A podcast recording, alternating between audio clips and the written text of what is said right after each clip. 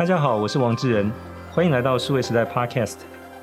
在这期节目当中，我们要谈到一个也是跟工作者跟企业最近这两年非常关注的一个题目 ESG 哦。那究竟什么叫 ESG？我想今天我们有一整集的时间要好好来谈一下这个题目。那首先要介绍我们的这一集的来宾是 CSR One 的创办人以及宜德国际事业群总经理严德芬 Jenny 来到我们节目现场。Jenny 你好，早安，大家好，志仁好。对，那我想就说，呃，关于 ESG 这一个事情，呃，现在其实不只是一种理念的宣传，其实非常多的企业都投入到实际的这个工作当中来哦。是的。那包含着说，我们看到非常多的报道，以及就是说，呃，很多公司现在也发布这个他们自己的每一年的 ESG 的这个报告。那我想在我们我们进一步在谈 ESG 之前，我想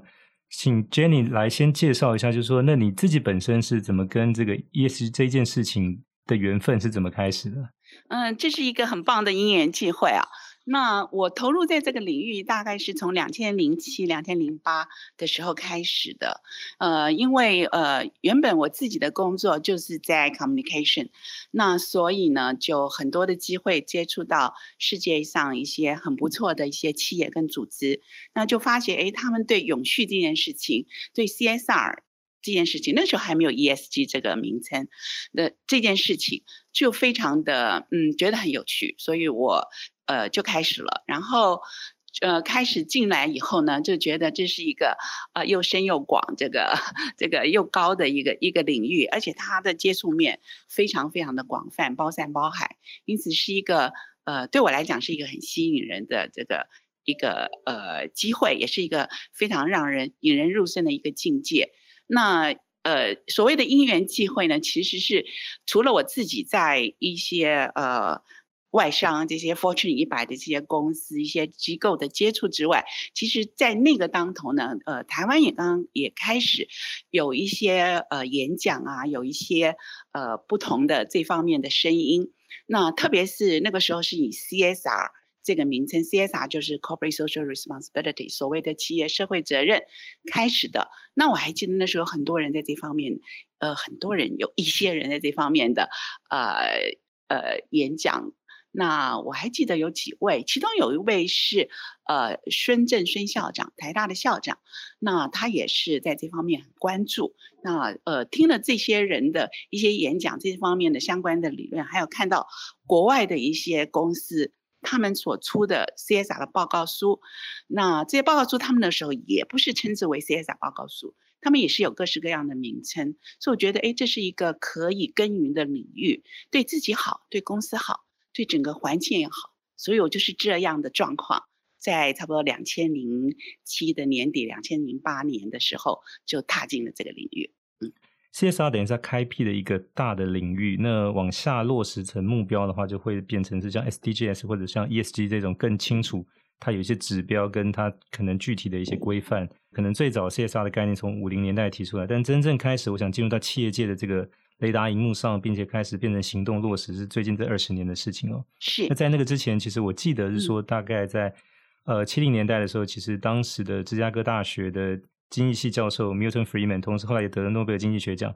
他其实提出一个很简单说，其实企业最重要的责任就是赚钱。好，那因为你赚钱之后，你才有办法回报给你的股东，那也才有办法就是说能够保住你员工的工作。同时就是说，也来自于因为你生产的产品或提供的服务对市场上消费者是有帮助，所以他愿意掏钱哦。所以就说当时他认为就是说赚钱这件事情，其实就等于是你做好了，照顾好你的这个客人。照顾好你的员工，同时也会照顾好你的股东。是。所以在那个年代的背景之下，就是说，它其实有更多的讨论是关于国营企业跟民营企业。那包含就是说，可能这个资本主义下的这些呃一般的这些公司，跟所谓的像那个时时代的苏联的这些所谓的国营企业之间的这种所谓的不同的这种论调主张哦。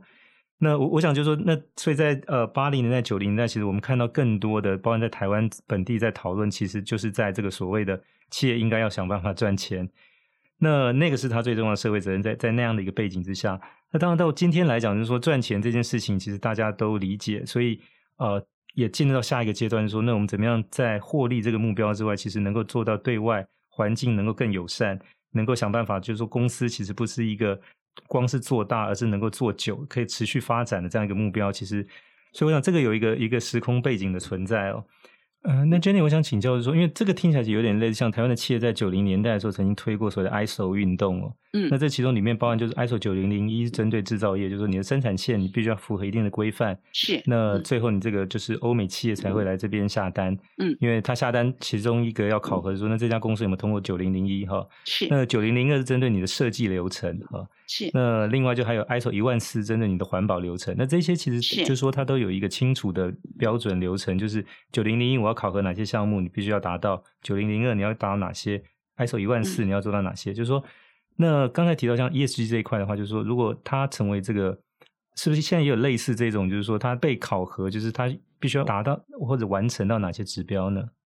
嗯，哦，指标真的是呃蛮多的。这个呃，经济社会环境，或是你称称之它为是。环境、社会跟治理，那这方面的一个一个一个企业，它其实它里面的这些项目真的是包山包海，是非常的多。您呃刚才提到的是 ISO，那 ISO 两万六，其实二六零零零，它其实也是呃。CSR 之前 CSR 相关的这一个 guideline，可是它只是一个 guideline，一个可能呃跟刚才的呃九零零一九零二一万四有点不同，可是它就是一个有一个这样的 guideline。可是以 CSR ESG 这相关的这方面的运作，其实呃它有很很多不同的层面。刚刚我们讲的，如果说我们以报告书这件事情来讲，呃 reporting 这件事情来讲，其实它有。指标有框架，有一些标准，那它有很多。其实目前其实这也是在呃这呃从事这方面工作的朋友，跟有志于这方面发展的朋友，一个比较可以说是嗯比较辛苦的地方，因为这方面的呃项目其实越来越多。OK，以前呢，我们知道我们在这方面的揭露，做这方面的报告书，那原则上呢，有一个规范叫做 GRI（Global Reporting Initiative）。那这样子的一个机构，它对于不同的产业，对一个呃一呃不同的一些一些呃呃场领域的这些组织，它对您的对。这个揭露这件事情，对透明化这件事情，它是有些指标的，所以你会根据它的指标去做一些揭露。那可是现在除了这个东西之外，还有其他别的部分。那有的时候不见得就是称之为一个报告书。那其实这个部分相关的东西还真的很多。那还有很多其他相关的评比，比如说呃叫做 CDP，呃 CDP 就是 Carbon Disclosure Project。那呃还有就是。道琼呃永续指数 DJSI，道琼斯的 Sustainability Index，那这些评比呢？那这些相关的东西，他们都会有一些呃标准的一些规范跟内容，你必须是要去去去 report，你去必须要去把你的这个状况去做一个很清楚的说明跟交代，这是一个部分。另外一个部分像。您刚刚提到了 ISO 的东西，好，我们暂且不论它是一个干扰还是一个执行的呃方式跟状况，我对这个部分的熟悉度并不是这么深。可是呢，以这个呃。E S C S R 跟 E S G 这件事，其实还有一个非常重要的部分，就是他们等是他们所 reporting 所报告的事情，其实是动态式式的，并不是一个出一本书叫做一个报告而已。在呃这方面，通常我们称之为 reporting，而不是称之为 report，它不是一个。完了就定在那里的，不是的。它所以这也是跟整个呃网络的发展跟线上的这个互动跟沟通有关系的。你既然公司有企业有了这样的揭露，那我是你的利害关系人，我对哪哪一个项目是有疑虑的，我是有疑问的，我就会在这个相关的东西跟你去互动去了解。所以这个样子的话，就是等于你跟你的你的 stakeholder，你的利害关系人有很好。长期跟密切的沟通，那当然这个应对的呃外界的一些整个大的环境的的状况，所以对企业来讲，他在做这些事情的时候，他所思考的并不是只有现在这个 moment 我们公司的情形跟状况，也不只是我对过去的一个报告，他还必须要对他未来做一个在这方面他自己的一些呃计划啦。目标啦，做一些这这么清楚的这个说明跟交代。所以因此呢，CSR 也好，ESG 也好，永续也好，这些这些部分非常重要的就是你在做这些事情的时候，你必须要有短、中、长期的计划。那目前的时候，目前你可能对现在。短期现在情况，你是做得很好的，你是很赚钱的，你的你的各方面的的情情形是不错的。可是五年后呢？十年后呢？这也就是为什么我们看到这么多的呃公司企业，甚至包括国家会告诉你说：哦，我们二零三零年要碳中和，我二零五零年要 net 这个 net zero，我要达到净零。我们二零三五年就不再出汽油车，类似等等这样的一个状况，就是这也就是这个 CSR 跟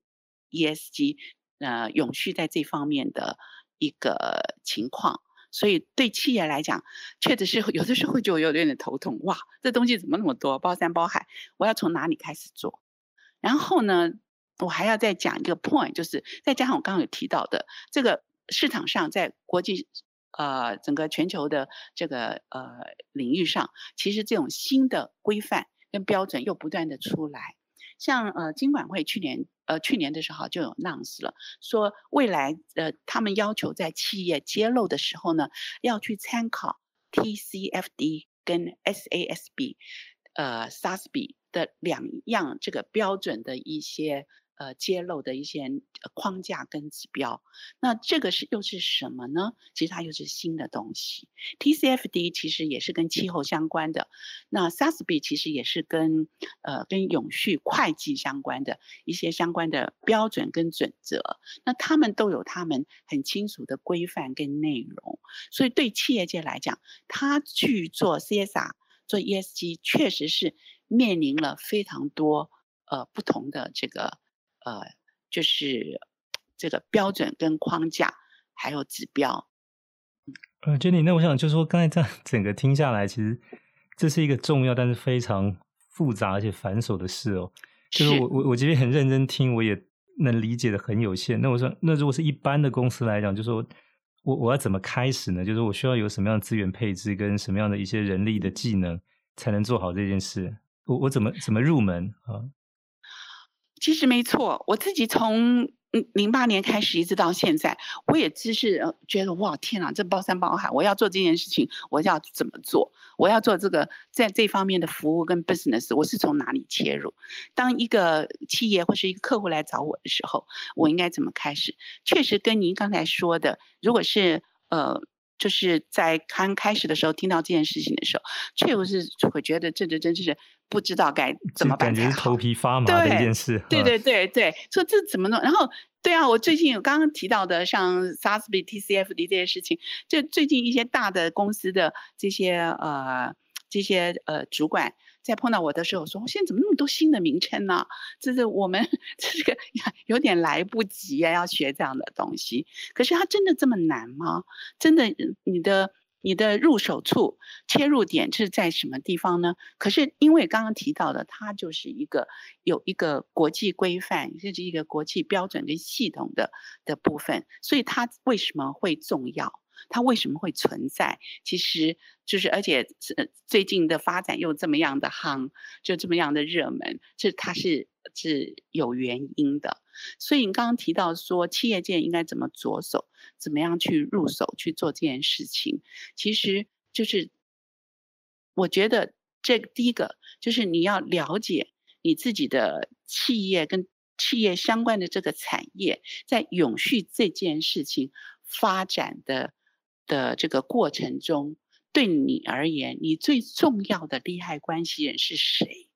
你肯定有十个、二十个，甚至有一百个不同族群的利害关系人。可是，你可以找出对你而言比较重要的利害关系人，他是谁？OK？那针对他们，你他们的期待是什么？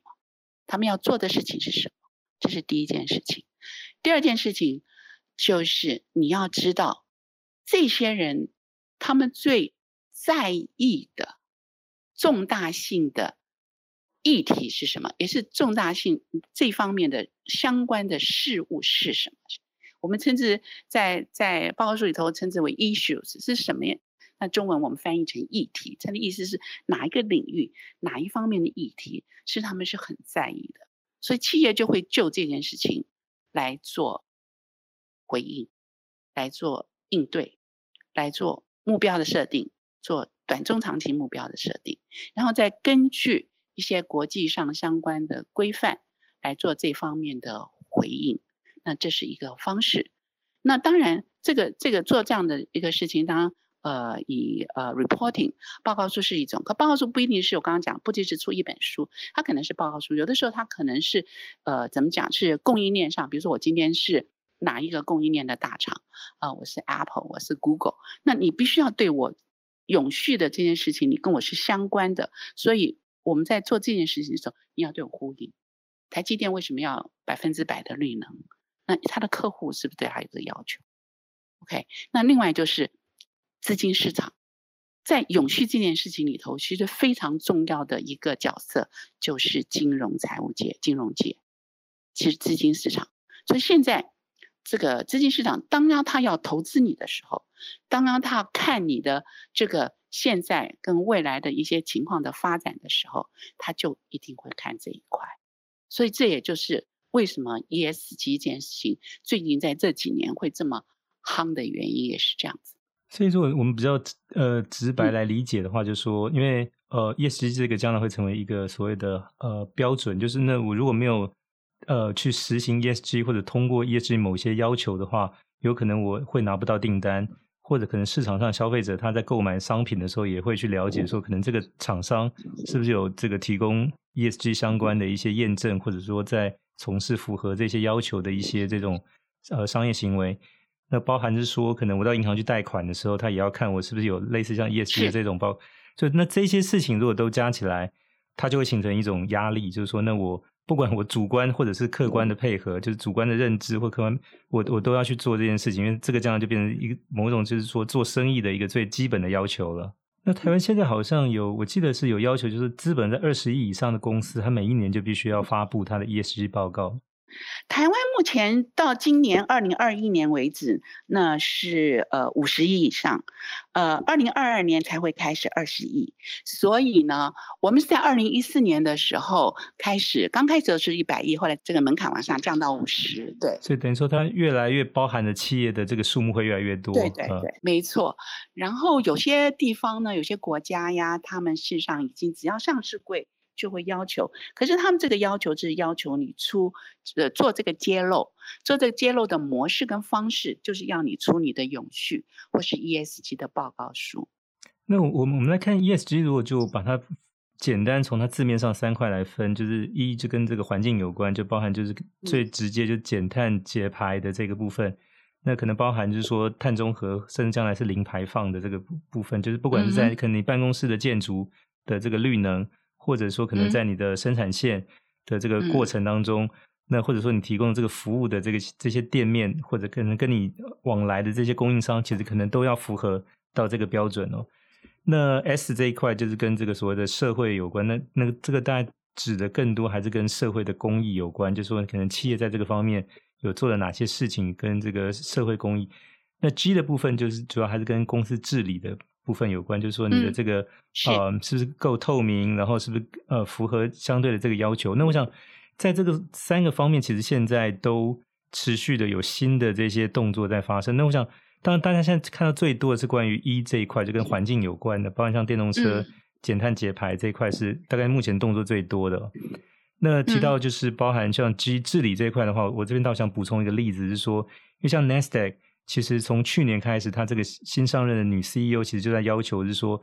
呃，在 Nasdaq 现在挂牌的三千多家公司，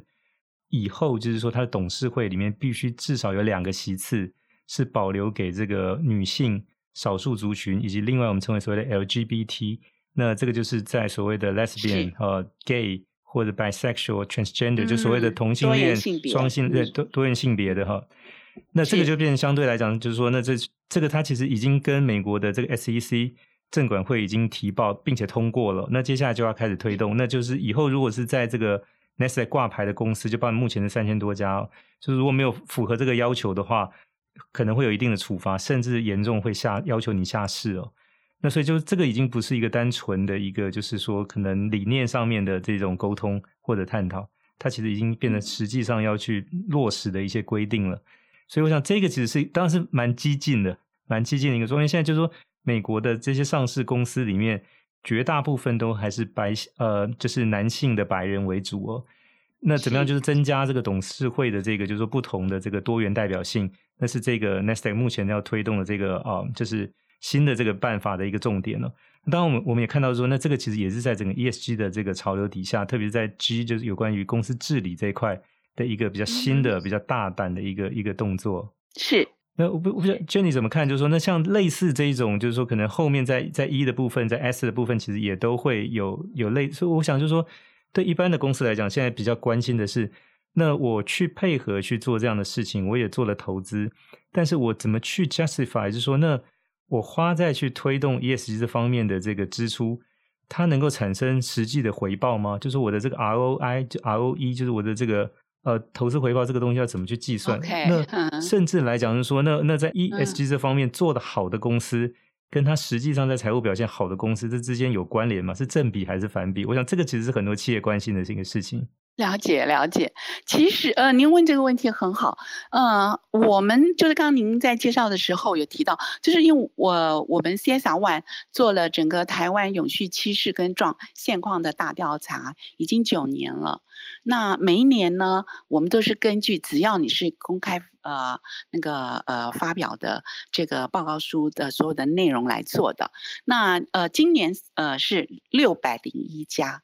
那这个今年的，也就是说，哎，在这样的一个数字，在整个统计的过程中呢，从今年往前推，呃，六年，也就是说，从六年前一直到现在，我们会发觉一个非常清楚明白的一个统计数字，就是有做这方面的公司，他们在 EPS 上跟 ROE 上面，它是连续。整整连续六年是优于大盘的，所以在这个部分其实是呃不是只有说我们 CSR One 的这个呃调查是这样的一个情形，其实在国外相关的调查相关的的的这方面的数据都是做有了一个这样的显示，就说哎，企业界如果你注重这件事情，事实上它是对你的企业有帮助的。如果说我们用比较。这个嗯，回头看从 operation 从营运的面向、管理的面向来思考这个问题，其实 CSR 跟 ESG 这件事情其实非常重要的一件事。刚刚提到利害关系人，提到重大性议题，其实也非常重要的就是，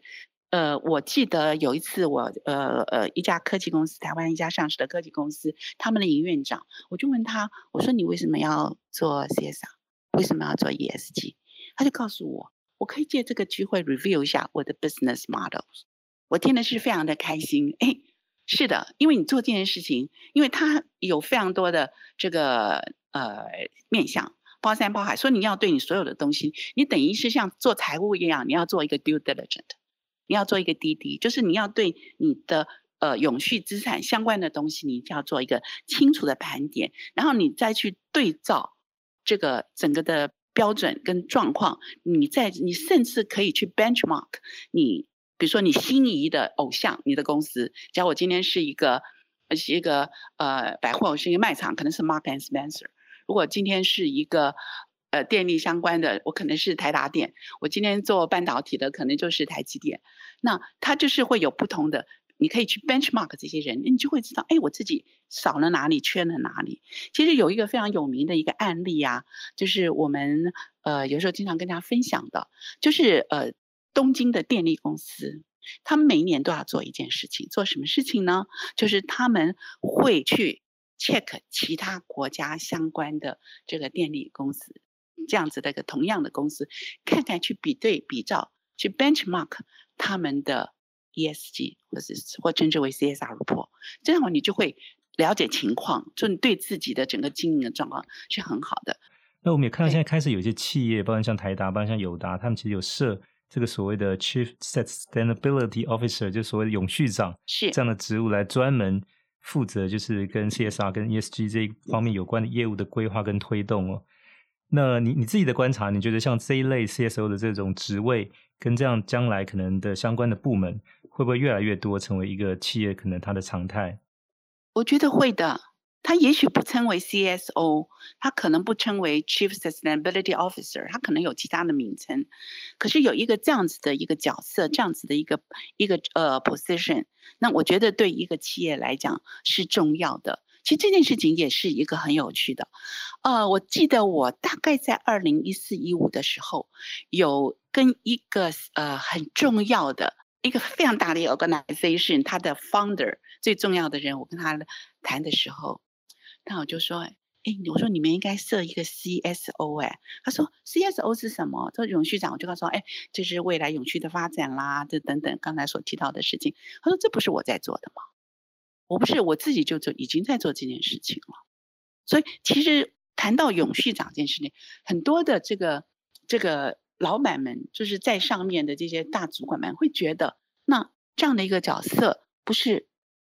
已经公司就已经有人在做了吗？那为什么会多一个这样的一个角色出来？我觉得这是一个我觉得很有趣可以探讨的问题。其实 CSO 这样的一个角色，当然它是很重要的，可以在很多这个永续相关的领域跟状况。因为一个公司组织大了，他要做这那永续这件事情，ESG 这件事情又是这么重要。除了我们的这个 chairman，除了我们的 president，除了我们的 CEO 以外，那也是应该有一个这样的一个角色的人去了解。我觉得这是其一，可是更重要的是很多事情的整合。因为一个企业，刚刚有从我们的聊天里头，我们可以知道 CSR 跟 ESG 其实非常重要的是各个面向的整合，所以需要一个这样的人，他对各个方面这部分的这些这些整合，这个整合不是内部的整合而已，还包括对外部的。CSR、ESG 是非常谈呃 inside out 跟 outside in 的，所以这个部分其实在整个东西整体上的这个整个整个整合跟了解，以及整个世界上趋势的状况也是会有所不同的。还有就是 CSO 也会因为产业别的不同，